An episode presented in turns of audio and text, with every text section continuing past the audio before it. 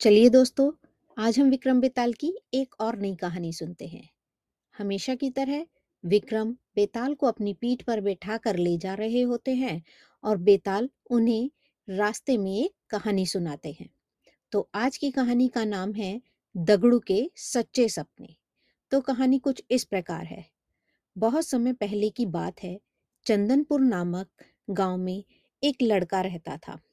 वह लड़का बहुत ही आलसी और कामचोर था, कुछ भी काम नहीं करता था। दगड़ू का आलस दिन प्रतिदिन बढ़ता ही जा रहा था। पूरा दिन सोता, कुछ काम न करता। उसकी बूढ़ी माँ उससे बहुत परेशान थी कि वह घर के खर्चों में कुछ भी हाथ नहीं बटा रहा है। उसकी माँ एक दर्जी का काम करती थी और उससे ही अपने परिवार का खर्चा चलाती थी। लेकिन दगड़ू को यह सब देखकर उस पर कुछ असर नहीं पड़ता था। लेकिन दगड़ू में एक अनोखी शक्ति थी। वह जब सोता था तो उसे कुछ सपने आते थे और वह सपने सच होते थे। एक दिन हमेशा की तरह दगड़ू सो रहा था। अचानक उसे सपना आया कि गाँव में ही किसी की शादी हो रही है और शादी में कुछ डकैत आकर वहाँ का सारा सामान लूटकर ले जा रहे होते हैं। जैसे ही सुबह उसकी नींद खुली और एक लड़की उसे अपने घर दिखाई दी, जो अपना शादी का जोड़ा सिलवाने के लिए उसकी माँ के पास आई थी। उसने उस लड़की को अपने सपने की बात बताई कि किस तरह से डकैत उसके घर आकर कुछ दिन बाद ही उस लड़की की शादी हुई और लुटेरे आकर उसके पूरे बरातियों को लूट कर ले गए। इस घटना से गुस्सा होकर दगड़ू की सब लोगों ने पिटाई करी। उन्होंने सोचा कि यह उन लुटेरों के साथ मिला हुआ था। दोपहर के समय जब दगड़ू बाहर निकलता है तो वो चौधरायन को मकान लेने की खुशी में मिठाई बांटते हुए दे, मिठाई बांटते हुए देखता है। वह उस चौधरायन के पास जाता है और उसे अपने सपने के बारे में बताता है कि तुम्हारे घर आग लग सकती है। लेकिन चौधराइन उसकी बात का विश्वास नहीं करती और उससे नाराज़ होकर वहाँ से चली जाती है। लेकिन समारोह से पहले घर को आग से बचाने का पूरा बंदोबस्त कर लेती है। लेकिन फिर भी दगड़ू का सपना सच हो जाता है और चौधराइन का घर जलकर राख हो जाता है। ऐसा काफ़ी समय तक चलता रहा।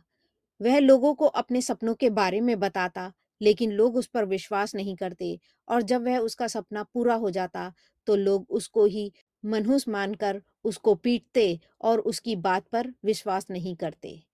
एक दिन वह इन सब चीज़ों से तंग आकर उसने अपना घर छोड़ देने का निश्चय किया।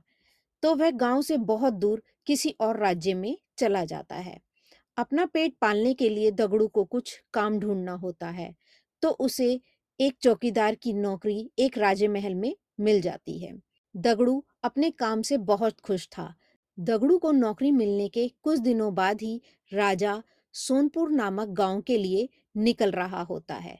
सोनपुर जाने के एक दिन पहले ही दगड़ू को सपना आता है कि सोनपुर गाँव में भयंकर भूकंप आ गया और वहाँ पर कोई भी व्यक्ति नहीं बचा।